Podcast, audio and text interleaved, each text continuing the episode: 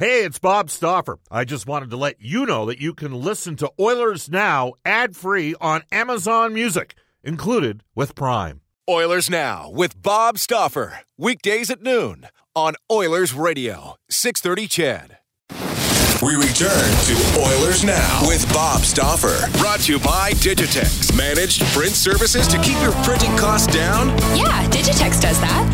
Digitex.ca on Oilers Radio, 630 CHED. Well, we're going to get an extra 2 minutes with our next guest. That's Craig Simpson from NHL Hockey on Rogers, the lead analyst for Hockey Night in Canada. We're going to tell you that guests on the show receive gift certificates to Ruth's Chris Steakhouse. Ruth's Chris, it's the greatest steak you've ever had. Follow the sizzle to 9990 Jasper Avenue. Tell Maggie and the staff Oilers Now sent you. When last we saw Craig, we were in Toronto, and let's face it, the Oilers, did they lay a stick bomb or did they just get exposed a little? Well, we'll get Craig's thoughts on that game because basically they had about a bad 30-minute stretch on the entire road trip, and unfortunately it was on national TV in TO. Without further ado, we welcome Mr. Simpson to the show. Hi, Craig. How are you?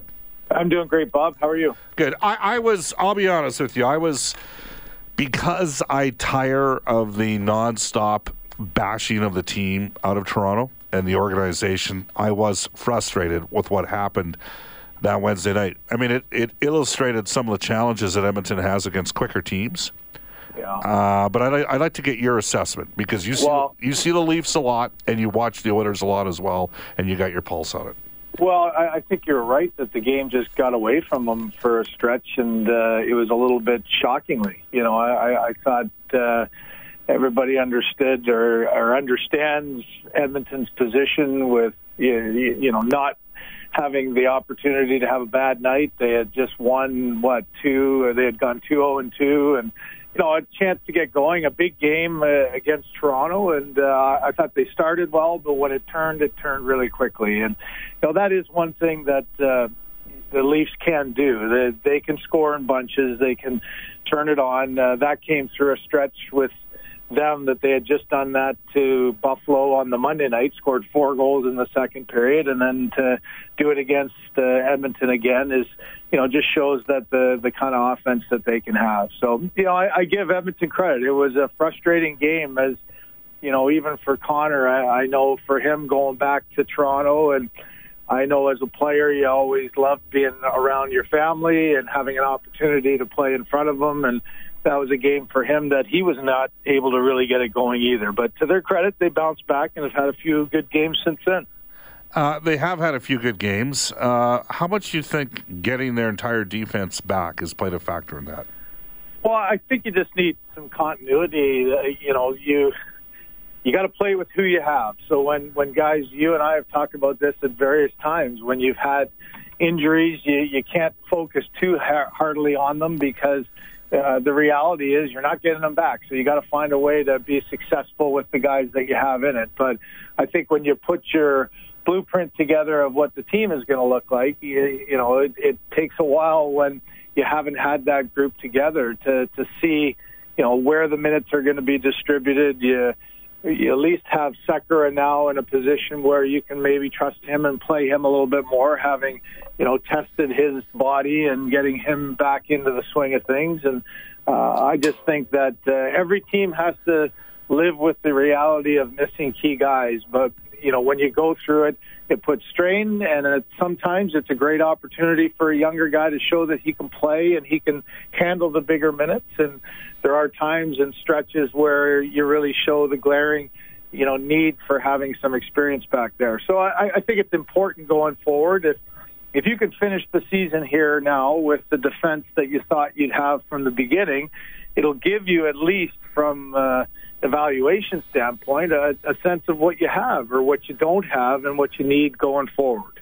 In fairness to Peter Chiarelli, and some have accused me of kicking dirt on the grave because we've brought up the fact that, you know, it's my belief the pro player procurement and the cap management certainly was not an area of strength. I'd say building a proper developmental system, I think Peter contributed a lot happening.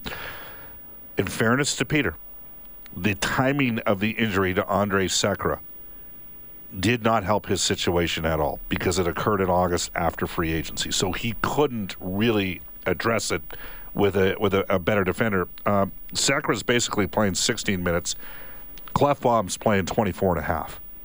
Yeah. You know, I'd like to get your thoughts on Oscar. I mean... Yeah, well, I think, you know, you see it in every team around the league that it's very difficult to compare defensemen from team to team or, you know, east to west or top team to a non-playoff team, certain individuals, because on every team, you know, unless you're blessed with a legitimate, you know, if you had Nick Lidstrom on your back end for 21 years, you know, there's sort of your measuring stick of who the best player is, and it takes such a pressure off every other defender getting a chance to play with guys who have that kind of talent and experience. So when you look team by team, you know, it's not necessarily fair to compare guys from others. I think Klefbom on an Edmonton Oilers team is a number one or number two guy, and if you're on the best team, if you're looking at, let's say, Tampa right now,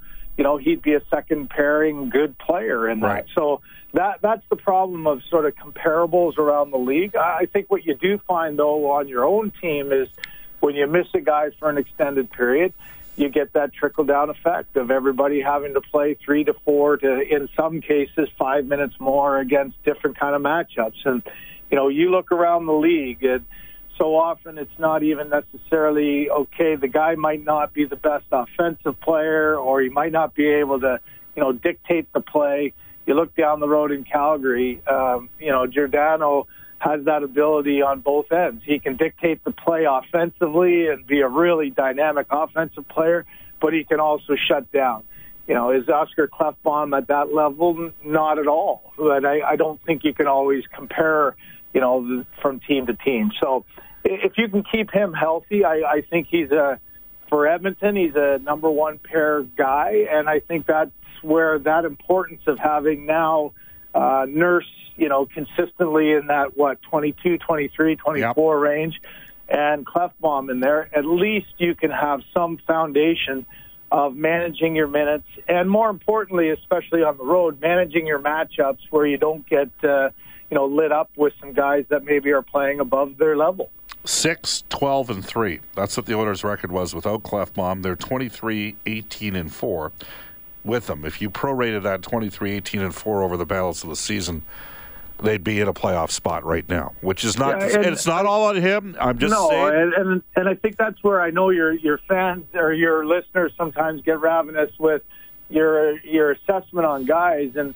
You know, you're not looking around the league where everyone's saying, "Oh, I got to have Oscar Klefbom." Right. I think that's not really the point. But he's an important piece, right? And the reality is, you have to deal with the group that you have. Yeah. And you know, if you could put a Mark Giordano on your team right now, would you not, you know, slot him into number one guy? But you don't have it. So number one guy, think, he should win. He should win the Norris Trophy, Mark. Yeah, Giordano. He may. You know, he's another guy who. Seemingly timeless, has you know, plays at such a high level, plays really hard minutes. I think that's the one thing that when you sit up high in a booth and watch every week, it just amazes me. Those top guys, the guys who are playing both, you know, power play top minutes, penalty killing top minutes, number one line matchup guys. The type of hard minutes that they play is really incredible, and for Mark to be playing at his age and his level of ability has really been a spectacular year for him. Yeah, well, he's in fantastic shape, as you know, and it's a remarkable story because he went over to Russia, was with the Flames, didn't gain any traction, went over to Russia, came back, and was basically a completely different defenseman. We're joined by Craig Simpson from NHL Hockey and Rogers, lead analyst for Hockey Night in Canada. Craig, Leon Draisaitl. Second in the NHL in goals right now, 41. 17 goals in his last 18 games. Would you agree or disagree with this statement? Right now, you can make an argument that that Leon Draisaitl on maybe 15 of the 31 teams around the NHL might be their best player. Oh, I think he's played at that consistent level. I mean, you at times, I guess, get enamored with points because points don't always necessarily tell all the story, and sometimes even not getting points don't tell the whole story. But, you know, there's there's certain guys on a given night through a stretch that you just expect them to score or expect them to be able to come away with a couple of big assists. And the way he's going now, you almost feel like he's going to score. I thought last game, you know, how many did he miss? I know he took the penalty with the goalie out, so you know, he had a chance maybe to get another one. But when you start to get in that 40 range and, you know, your eyes are thinking 50, I thought he had at least two or three more chances that I thought he would put in the back of the net to maybe have a 2 or 3 goal night. So I think he's on that kind of a roll as a player. It's a wonderful feeling. It's a confident feeling. It's, you know, one where you just think every night that you're going to get, not only going to get chances, but you feel like you're going to score. And I think you just watch him right now. The puck follows him around. His shot has been going where he wants it. He's been deceptive, and he's been dangerous every single night. Have you, I mean, you got 56 one year, and you were unbelievable in the 1990 playoffs a couple of years later. Have you? So you've had that feeling of being in the zone, haven't you? Oh, totally. And that's what I mean about you just expect to score. And, you know, I remember the time that year where I think I had one hat trick for 56 goals, but I had about 12 or 13 two-goal games. And, you know, you just get through little stretches where you just feel like you're going to score. And sometimes you're on the road, you're on a road trip, all you're thinking about is hockey, and next thing you know, 4 games later, you've had 2 one night, 2 the other night, 1 night. And I look a lot like the way Leon's going right now, that you just get into a real confident mode. You don't have to overthink it. You watch guys and you see even great players at times, you can tell when their confidence is a little off, and you can tell when the hesitation on the shot is maybe overthinking the play or overthinking the read on the goaltender. And just watching Leon through this stretch of, what did you say, 15 goals in 17, X amount of games. Yeah, 17 goals in 18 games. Right. So, I mean, you can just tell that. Even his goal on the shorthanded, you know, play last game, it's a good pass by McDavid, but there's just no hesitation. It's in the, you almost feel like the shot's going to go in, and that's what I was saying watching him as the game went along. I thought he missed a couple of chances that the way things were going, you just felt like he was going to put it back. So I think if he was honest with you, and you know, the one thing you don't want to do when you're on a roll like that is over-talk it or, you know, over-analyze it. I think you just want to play every single day. Can't wait to get out there on the ice. But if you took the truth sitter with him and sat and talked to him, it's probably the most exciting time because you just honestly feel like every single game you're going to go out there and score. From NHL Hockey and Rogers, Craig Simpson, Bob Stauffer with you and Oilers Now. Craig, there's still a long shot, but what's going on in that room right now? I mean, they are a long shot to make the playoffs. But that said, it's still in front of them, isn't it? Like, I know it's unrealistic to think, well, they can win 16 straight. But the fact is, the players in that room and on that team, now that they've got, you know, their goalie's making stops, he's giving them chances to win game. Their defense is healthier. They're not super deep up front in the wing, but they've got some options, and they got a couple guys on some offensive heaters. But you, I mean, I don't know how many times you were chasing down a playoff spot in your career, because usually you guys were home and cooled and in pretty good shape. In my career, it was either we were nowhere in it in Pittsburgh. My second year in Pittsburgh, we missed the playoffs on the second last game of the season. So, you know, there is the old story of, you know, and we've seen it in Edmonton for a lot of years, is when you're out of it and the pressure's off and you've blown a few games that you should have had, now all of a sudden everybody just plays and you start winning. And I think you see a little bit of that right now. How many weeks in a row, Bob, did you and I have this conversation where, you know, there's such a blown opportunity to stay in it? You know, that stretch from late January and early February where you had one win in about 12, 13 games, you go back to so many of those moments and go, you gave the game away. So I think the players have been through those emotional, you know, the talks after games, the players' meetings. I think I've said a few times there, you know, that old notion of if you think it can't get any worse, you're dead wrong. And I think there's been stretches 3-4 weeks ago where that was the case with this group. Now, you know, at least if nothing else, you're not down to 6 games left and you're starting to play like you feel you can, and you're starting to get some really good performances. And as you mentioned, most importantly, you get a save pretty much every night. And if you get your goaltender playing well, you've got an opportunity. There's no question that, you know, you can play underdogs and just say now you can't look at the whole schedule. I really do think it's as simple now as, okay, if you feel good as a group, you still have to have hope. A lot of things can happen. Some strange things can have happened in the past. But I think most importantly, you have to focus on every single night. You know, don't leave it to chance that you're going to lose that game. And if you can chip away like that, then, you know, maybe you can be a group that creates something pretty exciting down the stretch here. Craig, final question involves a series that you're likely going to work, Boston, Toronto. How about the gamesmanship from Brad Marchand? Yeah, you're right. And I can tell you, there's another guy, and that is a legitimate issue for the Toronto Maple Leafs. Mitch Marner's probably, I mean, the rate he's going, he's probably going to be a 100-point player. And he, if you know, all the talk of how good Matthews has been throughout his first 3 years and the money that he signed for, Tavares having another good year, I can tell you Marner is the guy that drives that team offensively. He really is one of those unique guys that when the puck gets on his stick, amazing things can happen. So it is a great little sense of gamesmanship from Brad. You know that, you know, Boston's beaten them the last 2 series in the playoffs, Game 7 in Boston. I've said numerous times on the Toronto show, you know, they got to try to find a way to get home ice. You're going to have to find a way to get through that team the first round. But I chuckled a little bit at that. He's a disturber on the ice and a little bit after. But you start sitting down, Bob, and doing the math for Kyle Dubas. You know, not only do you have Marner, at what number is that going to be? Because truly he is their offensive driver of that team. You've got 2 young guys coming out of deals in Johnson, who's third in rookie scoring, and Kapanen. You know, all of a sudden you're going, you don't have a lot of dollars to throw around when your team is finally getting to be a good team. Craig, great stuff. We appreciate your time, and we'll hook up with you next week. All right, sounds good. Take care. You bet. 12:50 at Edmonton. We'll take a quick timeout. This is Oilers Now.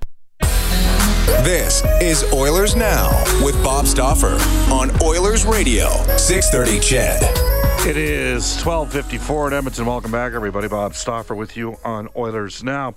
This fall, you can join Nu-Ace Travel. Dennis Laliberti and the gang going to Italy and Greece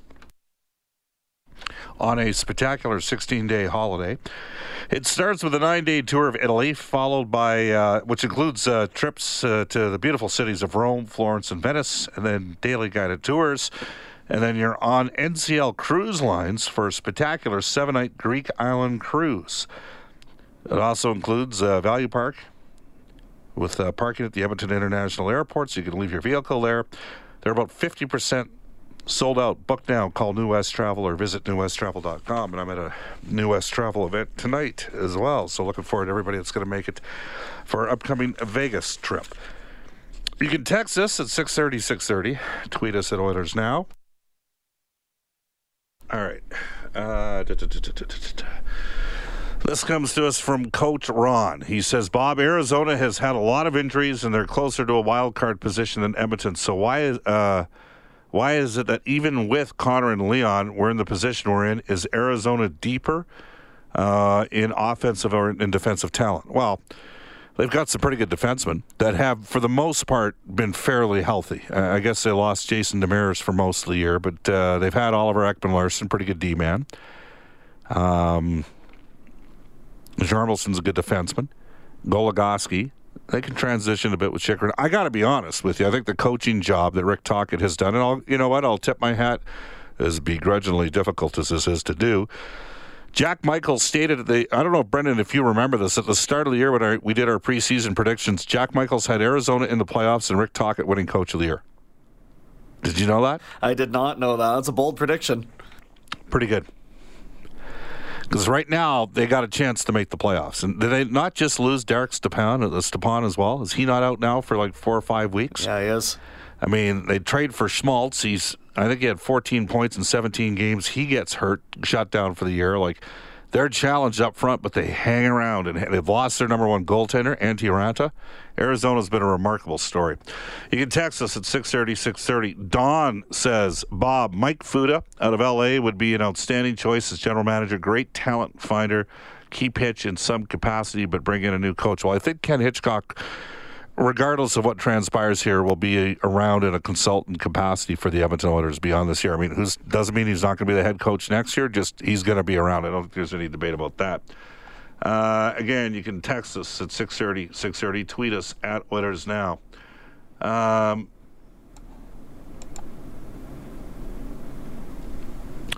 This text comes in saying, Bob, the Oilers have snookered themselves with the salary cap. Lucic is not performing to his salary for sure, but getting talent to play with Connor and Leon or depth on the other two lines will be difficult. One thing we do have going for us is some young prospect and also some folks on the roster that are not big hits cap-wise.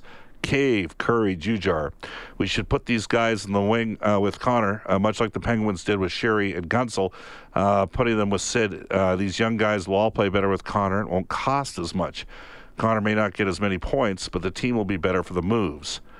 In the words of a former Boston Bruins coach, I think he's referring to Don Cherry, I'd rather have 8 to 10 20-goal scorers than 1 or 2 40-goal scorers. Go Oilers. There was the year when Don Cherry was the head coach. They had 11 20-goal scorers. They did not win the Stanley Cup that year, by the way. They lost to the Montreal Canadiens in the final.